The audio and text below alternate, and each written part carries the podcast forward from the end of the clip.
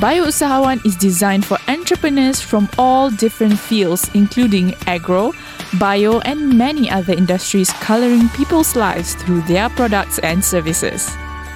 In an effort of Malaysia Bioeconomy Development Corporation, Bioeconomy Corp's effort to promote sales of products and services in the agro industry, as well as providing opportunities and exposure to local entrepreneurs, listen more to the episodes in this podcast series.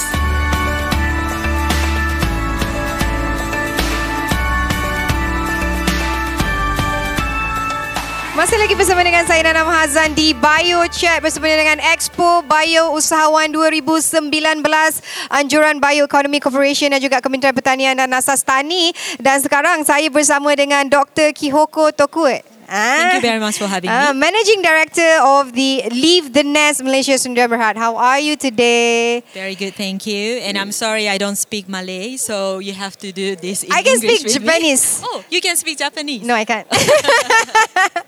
I'll try. Okay, we, we're going to speak in English if that okay with you because it's not my first language. Okay, first, can you tell us more about yourself and the company Live Live in Us? Okay, so um, I'm Kyoko and I'm Japanese, but I grew up in Singapore and I uh, pursue PhD in behavioral biology. Right.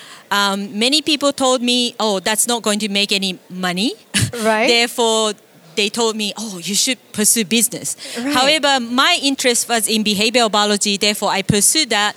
But then I realized there is a gap between um, researcher and then the society. Right. Uh, that's why Livanes decided to start up a company to communicate, to bridge the gap between researcher and the society. Right. That's how Livanes uh, started in Japan and then also moved into In Malaysia, Malaysia well. hoping to create a similar kind of ecosystem. Right. Okay. Uh, what is Tech Planter? Because last time I interviewed the CEO of Live. Okay. Uh, they talk about Tech Planter. Ah, okay. Maybe you can uh, elaborate more how it has evolved since its first inception.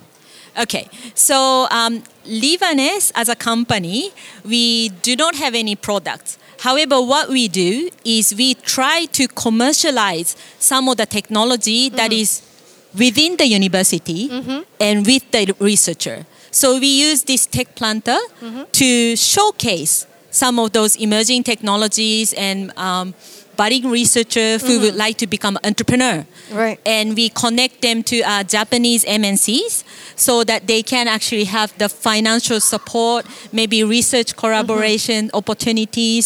Um, that's what we use the tech planter for. Right. Uh, that is the, the main The main goal for the main Tech goal. Right. Okay. Why is this program, the Tech Planter, uh, significant to corporation, university startups, or even researchers in, in Malaysia?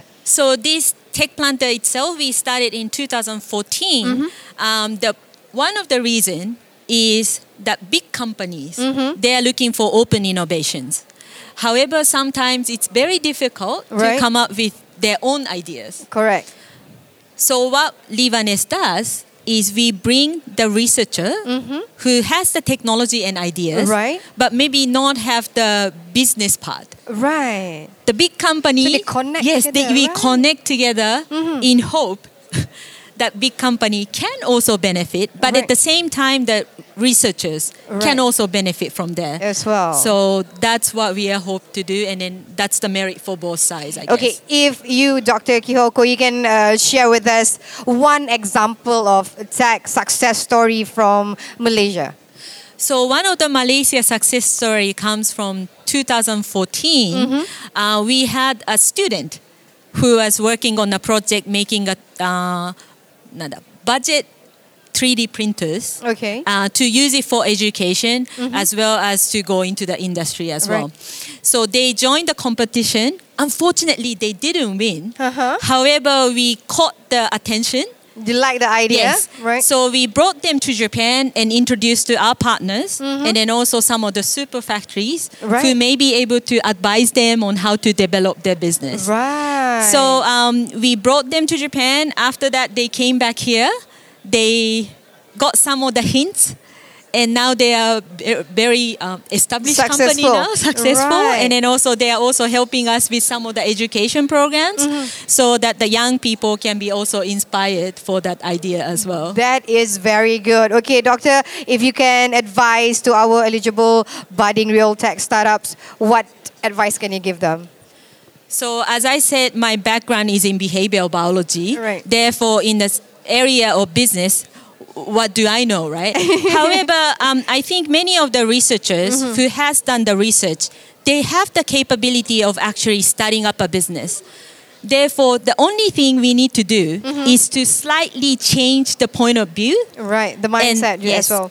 change the mindset, never give up, trial and errors as many of the researchers are capable of doing, Right. and then probably you will be in success in business as well. Yes, God willing. Okay, thank you so much, Dr. Kiyoko, Thank you very for much. coming Thank here you. to share with us what is Livanes all about. Thank you. Thank you.